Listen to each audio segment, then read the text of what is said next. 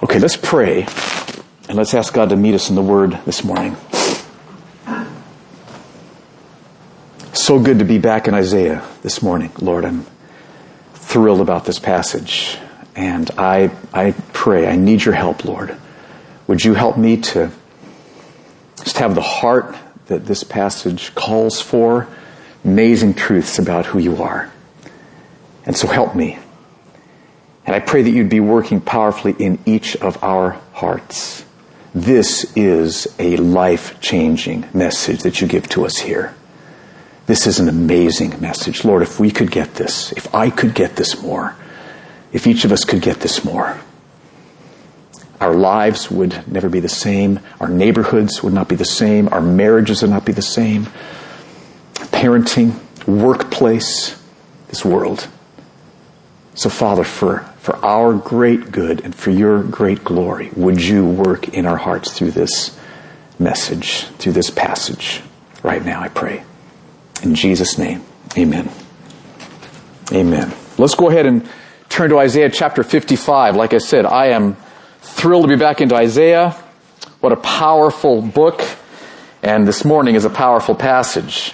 We're just going to cover verses 1 through 3 this morning. I thought we might do the whole chapter, just couldn't do it unless you want to be here until 2 or 3 o'clock this afternoon, so we thought we would do part 2 on chapter 55 next week. Turn to Isaiah 55 now. If you need a Bible, we want you all to have one so that you can study this passage with us. So be bold, raise your hand, we'll bring one to you. In the Bibles we're passing out, Isaiah 55 is on, on page 615. 615 in the Bibles we're passing out. Now let me just put this passage kind of in the, in the context of this section in Isaiah. Here's some background, just to give you some, some background.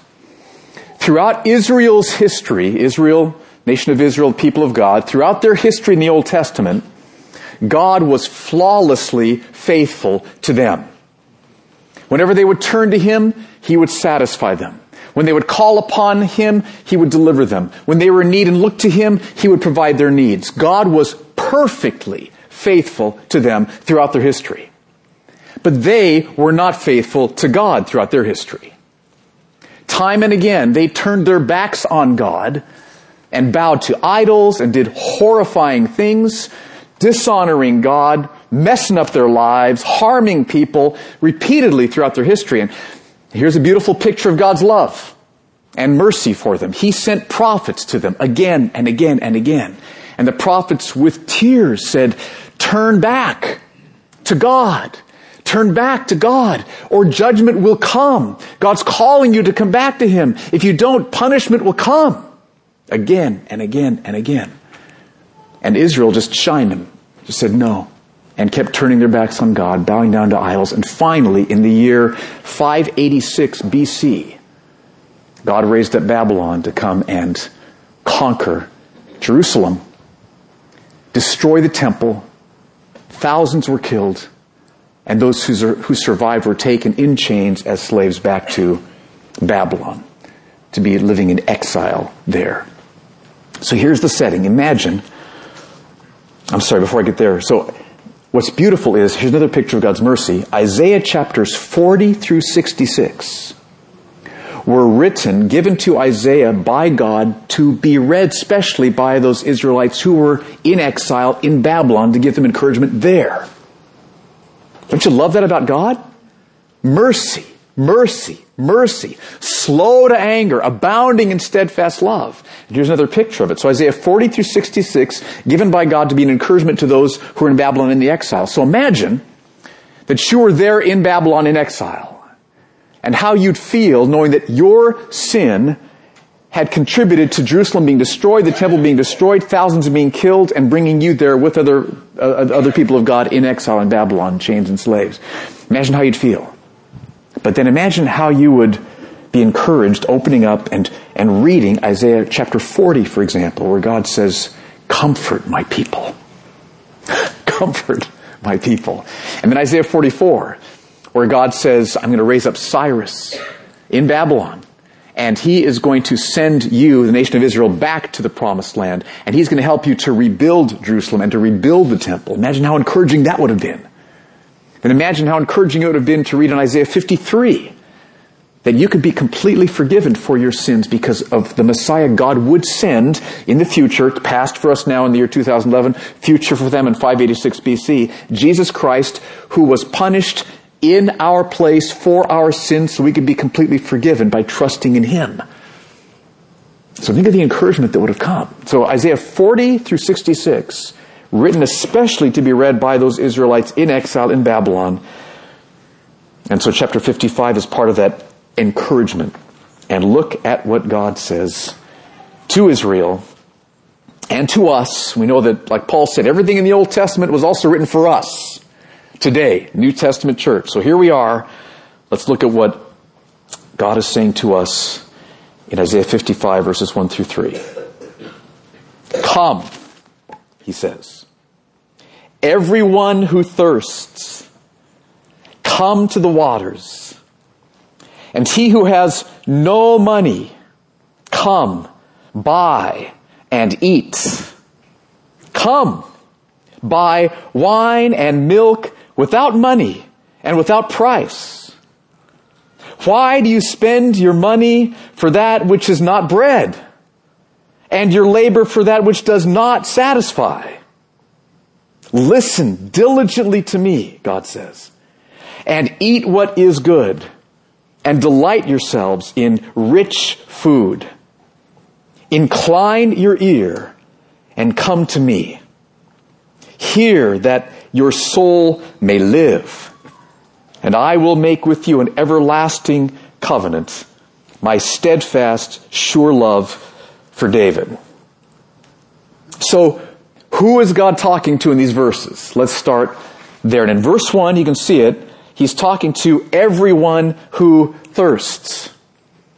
Now it's clear from these verses that he doesn't talk about, he's not talking about physical thirst. He's talking about heart thirst. And the reality is, taught all through the Bible, that we all have heart thirsts for joy, for peace, for satisfaction. We all have heart thirst. I mean, is there anybody here who doesn't thirst for joy, for peace, for heart satisfaction? I didn't think so. Okay, so we all have heart thirst. But now if we're honest, we'll admit that nothing in the world has brought us the joy, the peace, the satisfaction that we crave. Nothing in the world has brought it to us. The things in the world bring us some level of pleasure, some level of satisfaction, small and partial, but not full joy, peace, satisfaction, not lasting joy, peace, and satisfaction. So all of us in this room, because of the things in the world, they don't satisfy us. By them, we're left thirsty. So who's God talking to in this chapter? You and me. Talking to everybody in Israel who's thirsty. He's talking to all of us who are thirsty. That's who he's talking to. And so what does he call us to do with our heart thirsts? See, too many people think that, that the God of the Bible uh, is against joy or peace or satisfaction. Or too many people think the God of the Bible calls us to ignore our heart thirsts or deny our heart thirsts or squelch our heart thirsts in somewhere. that like God's like nervous if we seek our joy or our satisfaction or peace too much. Not the case. Look again at verses 1 through 3. Look at what he says. This is God speaking. Come, everyone who thirsts, come to the waters. And he who has no money, come, buy and eat. Come, buy wine and milk without money, without price. Why do you spend your money for that which is not bread? And your labor for that which does not satisfy? Listen diligently to me and eat what is good and delight yourself in rich food. Incline your ear and come to me. Hear that your soul may live. And I will make with you an everlasting covenant, my steadfast, sure love for David. So what does God call us to do with our heart thirsts? Did you catch that here in this passage? Verse 1. He says, come everyone who thirsts, come to the waters. He's inviting you to come to the waters. So there is some kind of water somewhere that you with your heart thirsts can come to and have your heart thirst quenched. You see that? There's water. If your heart thirsty for joy and for peace and for satisfaction, there is water available for you. Where? The answer is in verse 3. Incline your ear, God says, and come to me. And don't miss that. In verse 1, thirsty hearts are invited to come to the water. In verse 3, thirsty hearts are invited to come to God Himself. Verse 1, come to water. Verse 3, come to God Himself. What is the water? God. God Himself is the water, the living water that will satisfy your heart thirst. God is the water. So God does not call us to ignore or quench or, I mean, ignore or squelch or deny our heart thirsts. God is calling us to satisfy our heart thirsts in Him, in who He is. He's calling us, bring your heart thirsts and drink of the living water of who I am, and you will be completely satisfied. Now here's a, here's a quote. Most of you know one of my head uh, heroes is Jonathan Edwards. Okay? You got Jonathan up here? Jonathan Edwards, early 1700s, was a missionary to the American Indians, and here's, here's just a quote he says to describe this. Again, this isn't scripture, but I think he encapsulates what is taught in scripture very helpfully here. Listen to this.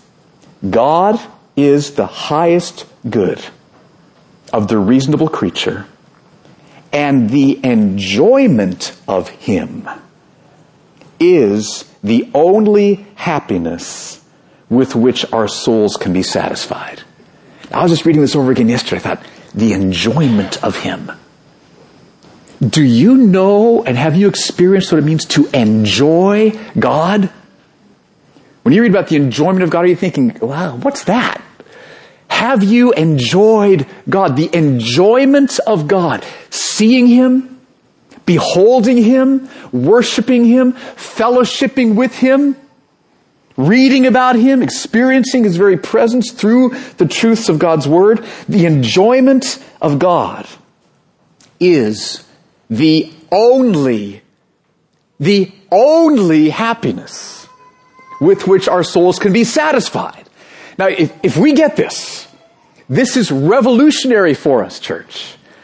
I thought that I, I, need to cut this out. Again, this isn't scripture. This is just Jonathan Edwards, okay?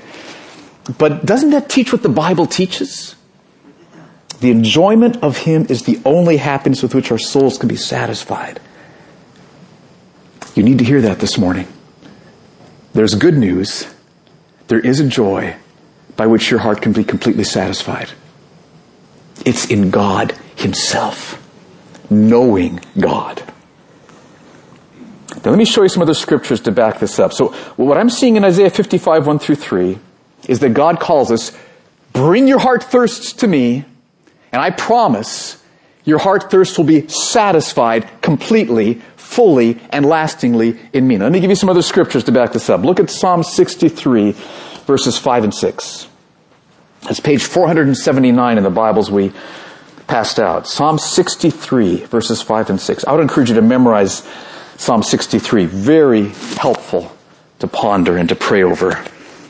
Psalm 63, 5 and 6. Look at what David wrote in these verses.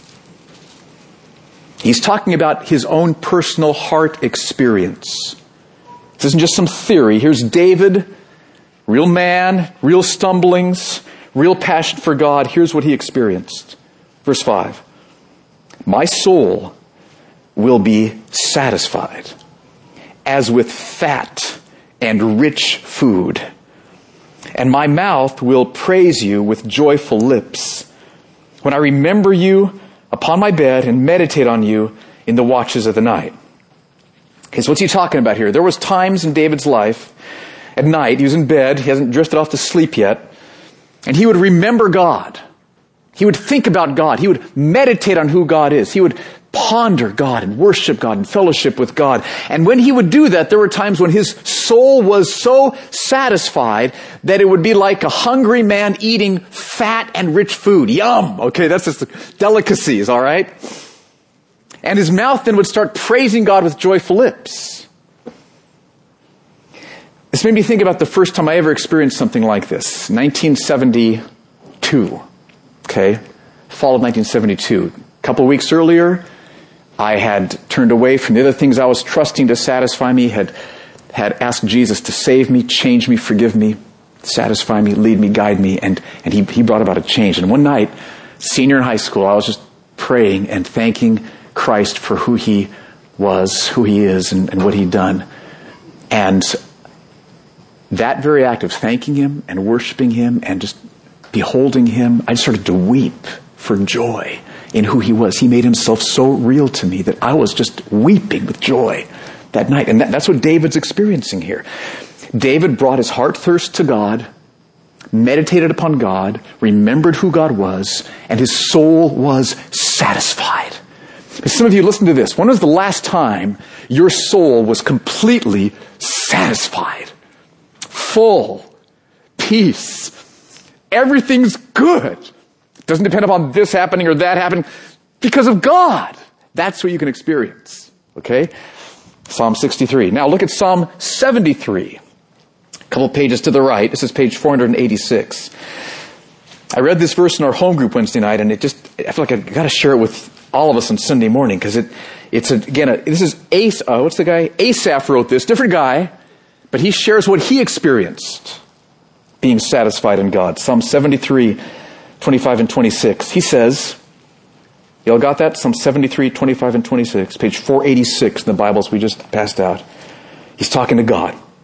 Whom have I in heaven but you? You're there, reality in heaven. And there is nothing on earth that I desire besides you. This is his experience. He's really experienced. He's not just writing, this is how I ought to be. This is what I'm experiencing right now. Whom have I in heaven but you? You're there. And besides you, I desire nothing on earth. Now, I could keep reading the verse and I'll come back to what I was going to say. My flesh and my heart may fail, but God is the strength of my heart and my portion forever. So Asaph, just like David, knew what it was to bring his heart thirsts to God, to worship God, to behold God, to fellowship with God. And he experienced God so satisfying him that he said, There's nothing on earth I desire besides you right now. Now just think about it. How filled and satisfied would Asaph have needed to be in order to have that be his true heart experience? Completely filled and satisfied, right? Have you had times where because God is so satisfying your soul with himself that you can say this verse, there's, there's nothing on earth that I desire besides you. Not that we don't care about people, we don't care about you know things on we, we have responsibilities and we care, but we are freed from living for those things, from being enslaved by those things because we're being completely satisfied in who God is. One other verse. This is from Jesus, John chapter 6, verse 35. John 6:35 page 892 in the Bibles we passed out. So, do you get what's going on here? We all have heart thirsts for joy, for peace, for satisfaction. And God doesn't tell us get over it, or deny that, or ignore that, or squelch that. He says, bring that to me. To me. And I will satisfy you in me, who I am. And Jesus says the exact same thing here in John 6:35. Jesus said to them, I am the bread of life. Whoever comes to me shall not hunger, and whoever believes in me shall never thirst. And he's talking about heart hungers and thirsts. Jesus is the bread of life. And if we will come to him and trust him, behold him, depend upon him, bend the knee before him, we will never hunger and thirst. Whenever we do that, he'll satisfy us with who he is. But now there's a problem. Okay? We all have heart hungers and thirsts. God says, bring them to me in Jesus Christ. I will completely satisfy your heart hungers and thirsts. But the problem is, what have we all done with our heart thirsts? What have we all done? Back to Isaiah chapter 55. Okay, back to the left, that's page 615 again. In the Bibles we passed out. What have we all done with our heart thirsts? Look at what God says. Verse 2. Isaiah 55 verse 2. He says, Why do you spend your money for that which is not bread, and your labor for that which does not satisfy? That's what we've all done. God's there, ready to satisfy us, and we've all pursued things that can't satisfy us, that don't satisfy us, that won't satisfy us. Why? Just picture God. Why?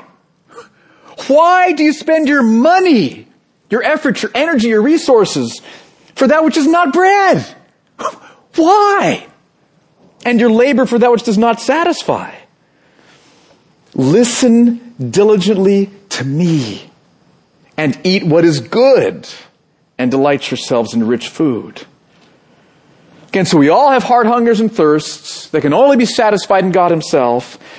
But instead of bringing our heart hungers and thirsts to God, we've pursued things that never will be able to satisfy us. And that never have, never will, can't satisfy us. Now, let me give you a picture. Uh, I want to give you kind of a visual aid so that you can, I hope, remember this a little bit more clearly. Okay, so just bear with me here. Let me get this all set up. Hope this will be helpful. Okay. All right. Okay, so here you are with heart thirsts and hungers. And this is all of reality. Everything else is right here, okay? You've got heart hungers, and then here's God. And with your heart hungers, it's like, okay, we got, we got a cheeseburger here, okay, and we've got a chocolate milkshake here, and we've got, we got fries here. Okay, so if you're a hungry person, this is like God to you. Okay? Now, if you don't like In and Out, bear with me, alright? I'm sorry. Best thing I could think of. Alright, so, so, oh my goodness, alright. Okay, so here you are. You've got heart hungers and thirsts, and if, if you're, it's like, if you're a hungry person, God is to you like In and Out hamburger and a chocolate milkshake and fries. And everything else, this is everything else in the universe is like gravel. Okay? Alright, so here we are.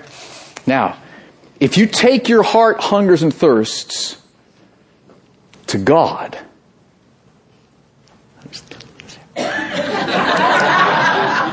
it's a little bit cold, but anyway, uh, you'll be satisfied. Just like if you're hungry, you want to in and out, or you know wherever you want to go, wherever food grabs you.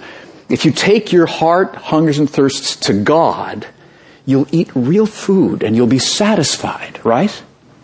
But now what have we all done? God says, why would you do this? We've all turned our backs on God. We, we want to call the shots to our own lives. Thank you. I don't want to bend my knee to my creator. I want to, you know, carve my own way, do it my way. And so we've all turned and we have pursued heart hungers and thirsts, trying to eat gravel. Okay? And of course, it doesn't satisfy us at all. So now let's just get real tangible here. Some of you have pursued your heart satisfaction in money. Okay? In money. Uh, you find security checking out your 401k, or maybe you don't anymore. I don't know, but you, you, uh, you, know, you think about the, the, thoughts of making more money and what you're going to buy and the security that you're going to have. And I want to tell you what that is. Now, there's nothing, nothing wrong with money, okay? But what's wrong is to seek your heart's satisfaction in money. Because money will never satisfy you.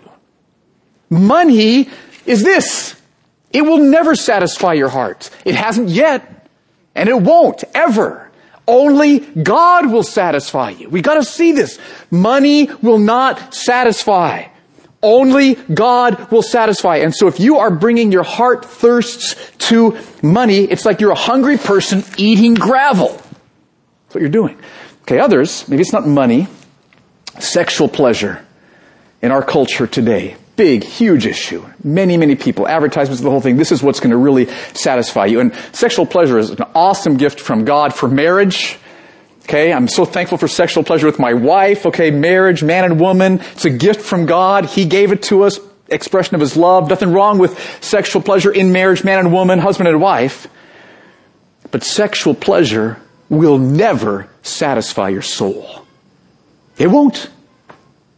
Only God will satisfy your soul.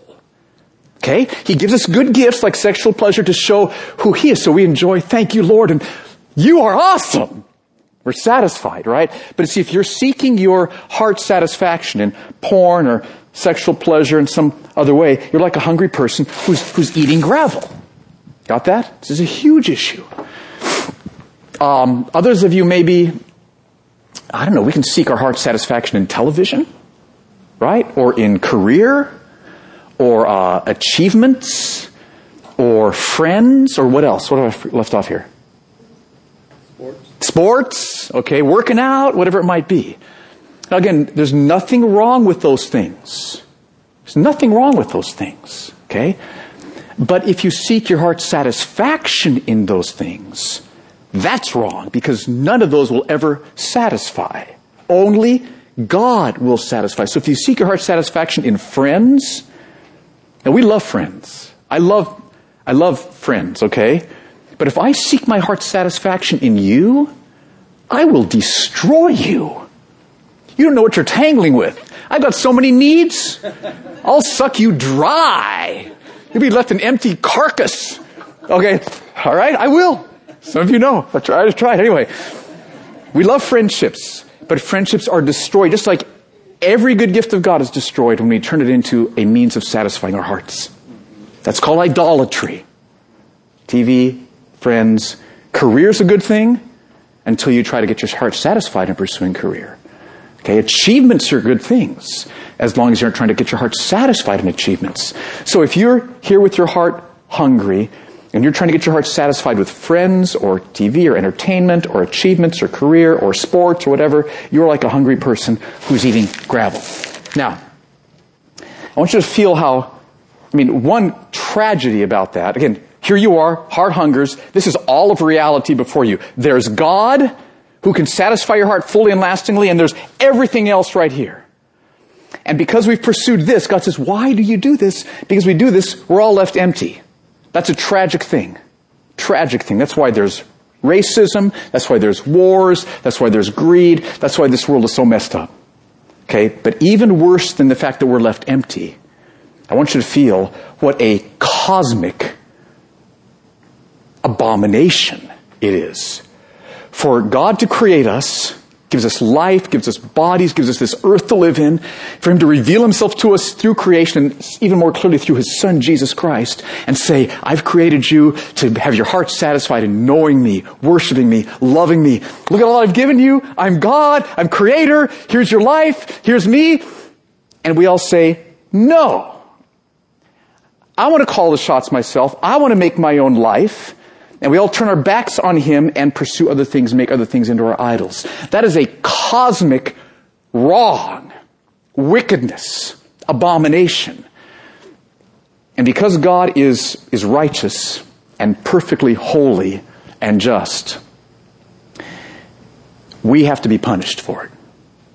Punishment is required because of God's perfect justice and righteousness because of this, this cosmic wickedness we've all been involved in. So, this raises another question. And that is, is, is there something that we need to do then before we come back to God? If, if I'm facing God's just punishment because of the, the wrong of making His creation into an idol and turning my back on Him and worshiping something else besides Him, if that's wrong, is there something I need to do before I can come back to God? Like, do I need to go to confession? Do I need to like, like start going to church a little bit before you come back to God? Or maybe have a week where you just are really, really working on being good and then you can come back to God. Is there something else we need to do to, to kind of make things up so we can, between us and Him so we can come back to Him? What must we do before we can come back to God? The answer is in verse 1. And the answer is nothing. Okay, read verse 1 again. It's kind of strange language. Look at what he's saying here. He says, come, everyone who thirsts. come to the waters, and he who has no money, come, buy, and eat. That's strange. Come, buy wine and milk without money and without price. See how strange that language is? It's really puzzling. This water and wine and milk needs to be bought. A price has to be paid if you're going to receive it. Okay? But we buy it without money and without price. What's God saying here? Here's what he's saying. Because of our sin, in turning our backs on God, there is a price of justice and punishment that has to be paid if we are going to be able to come back to God. A price has to be paid. God's just. All sin must be punished. No sin will remain unpunished. So there is a punishment that must be, be paid. Okay, but we saw back in Isaiah chapter 53 a few weeks ago that the Messiah, Jesus, who God would send, pays this price, dying on the cross. So there is a price that must be paid, but if we are trusting Jesus Christ as our Savior and our Lord and our treasure, then He has paid the price for us. Our sin must be punished, but if we're trusting Him, then it was punished when the Father poured His wrath out upon Jesus, the Son, and He was punished in our place. So what do you need to do you, me, as people who've sinned, what do we need to do before we can come back to God? Just come, trusting Jesus. Come. You don't need to try to be good enough. You don't need to try to get your, you know, your righteousness built up. You don't need to make yourself look a little bit better in God's eyes. You just come trusting Jesus. Jesus paid it all, like the hymn says. All to him I owe. Sin had left a crimson stain. He washed it white as snow. Okay, so now this is how the Christian life begins. Just kind of picture it. Some of you maybe have never come to the place in your life where you really took Jesus Christ seriously, and I'm praying that God's working in your heart right now. So here's how the Christian life begins, okay? It starts with you turning from the things you used to trust to satisfy you. You turn from those things and you turn to God as revealed in Jesus Christ. You trust Jesus as your Lord, your Savior, your treasure. You say, help me, save me, change me, forgive me, satisfy me. And the moment that you turn to Jesus and you're turning from this to Him, the moment that you do that, you're completely forgiven. Completely forgiven. Clothed with Jesus' perfect righteousness. And God goes to work, starts to change your heart. Your, those, the, the pull of those things starts to lessen. He's changing your heart. And there will be times as you trust Him and as you walk with Him and as you seek Him and as you worship Him that He will so pour His presence out upon you that you will be completely satisfied to overflowing. And you'll be able to say, I'm so satisfied. Besides you, I desire nothing on earth. I'm free. I'm full. I love you. You're awesome. That's how you begin the Christian life. Now, that's also how you continue the Christian life. Okay? Because of our, you know, indwelling sin, when we're saved, we're changed, but we don't become sinless until the new heavens and the new earth. So there's still indwelling sin in us. Because of my indwelling sin, I too often turn back to seeking my heart satisfaction in other things. You've done it this week too. I mean, just ask yourself the question, where do you turn when you're feeling empty? Where do you go? Where do you look to? Okay? I stumble in that, you stumble in that. Okay, so the way you live the Christian life then is by turning from the other things that you've been pursuing to satisfy your heart, and you turn back to Jesus Christ and you say, Forgive me. I'm back. Help me. And as you come into His presence, you're completely forgiven for all your sins, and He goes to work and starts to change your heart, and the desires that are pulling you towards those things start to lessen. And there will be times as you seek Him, as you pray, as you fellowship with Him, as you walk with Him, when He will so pour His love into your heart that you will be completely satisfied. And again, like David said, my soul will be satisfied with fat and rich food. My mouth will praise you with joyful lips when I remember you upon my bed and meditate on you in the watches of the night. There will be times where your soul is completely satisfied in God. So this is how we begin the Christian life, turning from these things, putting our trust in Christ. This is how we continue to live the Christian life, turning from these things and turning to Christ to trust Him as our, our all satisfying treasure. So Wednesday morning, this last Wednesday morning, I got up, did my usual, you know, got my tea, sat down, opened up my Bible back at my desk, read the scriptures for a while, you know, prayed with the scriptures for a while, but I, I just realized I was uh, discouraged and I was empty. I was kind of in a mess Wednesday morning, okay? And so as I prayed, I just realized uh, the reason I'm discouraged and empty is because I've been. See, whenever you're discouraged and empty, isn't this the truth? It's because there's something you've been relying on for your satisfaction and security that is failing you. Right? So there's something that I'd been relying on for my security and satisfaction that was failing me. Now guess who that isn't? Who that never is? God. Are you tracking with me? Okay, so I was discouraged, I was feeling empty, and it just, it just dawned on me what, what I'd been trusting in, what I'd been looking to, relying on for my, my heart satisfaction. So I just needed to turn back to Jesus and say, forgive me. Help me. And I just, I think it's just the Holy Spirit. I just started to talk to the Lord Jesus about who He, who He is. Okay? You've always been. Third person of the Trinity, there's Father, Son, that's you, Jesus, Holy Spirit. You've always been in the fellowship of the Trinity. All things were created through you. And all things were created for you. You are the infinite glory of the entire universe. The Father has chosen to have His glory displayed through Jesus the Son. And you came to earth 2,000 years ago, were born of a virgin. And you grew up and you, you taught in such a way that the religious leaders were just stumped. They were stunned into silence. They had nothing to say. You were just brilliant. And you had compassion on a widow whose only son had just died and you raised him from the dead. Just stuff like this. You fed the 5,000 with five loaves and two fish. You, you spoke word and blind Bartimaeus' eye was, was healed. You calmed a storm. You, and then you set your face to go to Jerusalem. And it's like Paul says in Galatians 2.20, you loved me and you gave yourself up for me. You died on the cross to pay for my sins. And then you rose from the dead, and now you're in heaven. You're going to come back and wipe every tear from my eyes. So I was just reflecting on, on who Jesus is. See, it's not what he does, although he does wonderful things.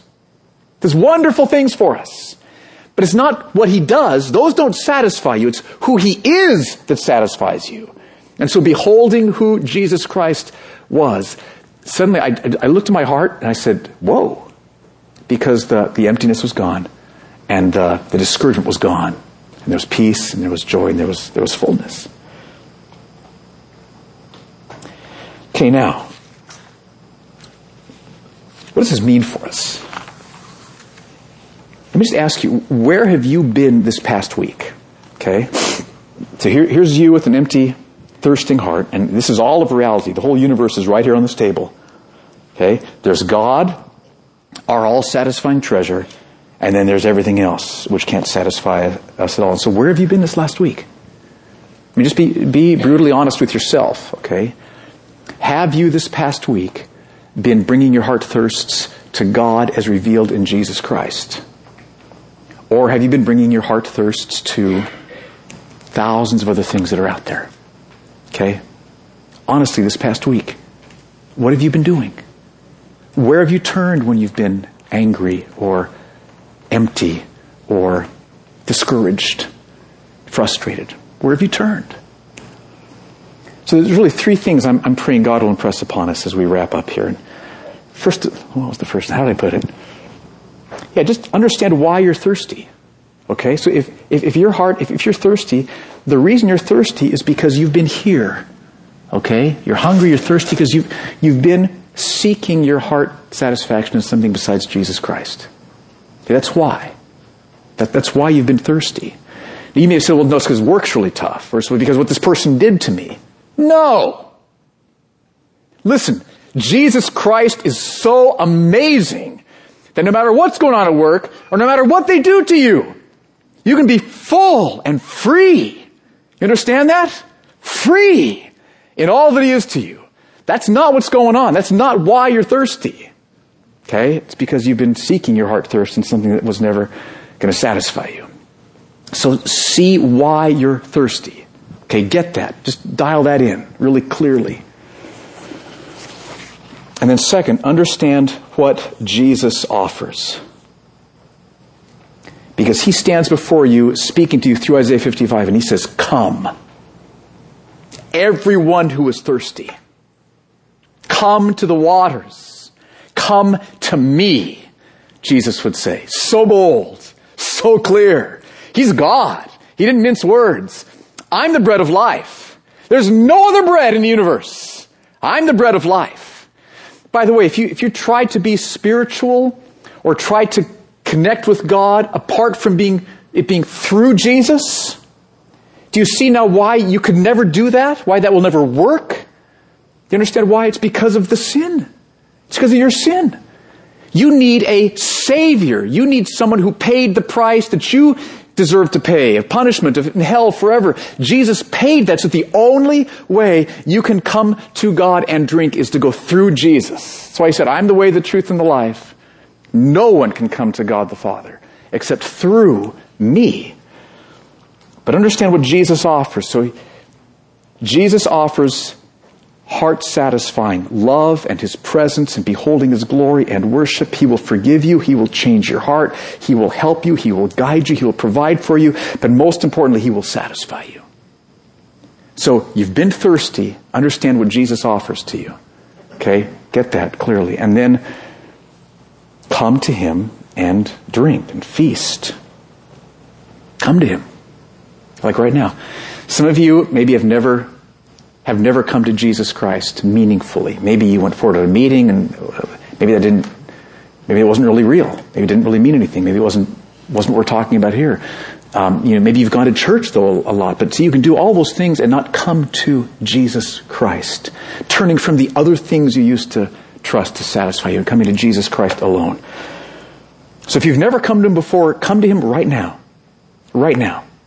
You can come to Him right now. It's like, well, what do I need to do to be good enough to come? Remember that one? What's the answer? Nothing! Nothing! He's good enough. We bring our sin and junk to the table. Oh, but that's so humbling. Yes! Yes, it's humbling. And then it's exhilarating when he, you see him running towards you, ready to have a barbecue with the fattened calf. Luke 15, right? Okay, others of you, uh, maybe you've walked with Christ but recently you've really been, you know, feeding over here. Or maybe you've just been trying to live the Christian life and you've never really understood this dimension of it. How can you live the Christian life without that dimension of it? I mean, how would you live the Christian life this way? Listen, friends, this is the Christian life. It's war. In my sinfulness, I get, I get drawn to this garbage. Okay? Jesus Christ is ready to satisfy. And so, if you already know Christ, I just want to encourage you. What do you need to turn from? Turn from those other things you've sought for your heart satisfaction. What do you need to turn from so you can turn to Him to be your all satisfying treasure? So I want, to, I want to call you this morning to come to Jesus Christ. Turn from the other things and come to Him. Now let's stand together. And I want to ask, uh, Dave's going to come on up and lead us. And I just want to encourage you, if you in a tangible, it's helpful to do things tangibly oftentimes. And so if you'd like to come up here and kneel up here or be up here, if you're, if you want to come to Jesus Christ in a fresh way, do it now. Just come on up. We'll have people here to pray for you. Dave's going to lead us. Let me pray over us first. Lord, I ask it right now. I mean, we know, Lord, nothing's going to happen unless you're here working. We're lost without your work. And you love to bring your work when we ask you for help. And so I pray that you'd come right now. And I just pray that many people in this room right now, you, by the work of your Spirit, would convict them of the things they've been trying to feed on, the gravel they've been chewing on. Help them to see it and to feel it. And then to see the exhilaration of knowing that there's you and you offer forgiveness and heart change and heart satisfaction, full and lasting through Jesus Christ. So Lord, I pray that you come right now and just all through this room, touch people. Help, help each of us to see the things we tend to go to besides you. And in a fresh way right now to turn to you.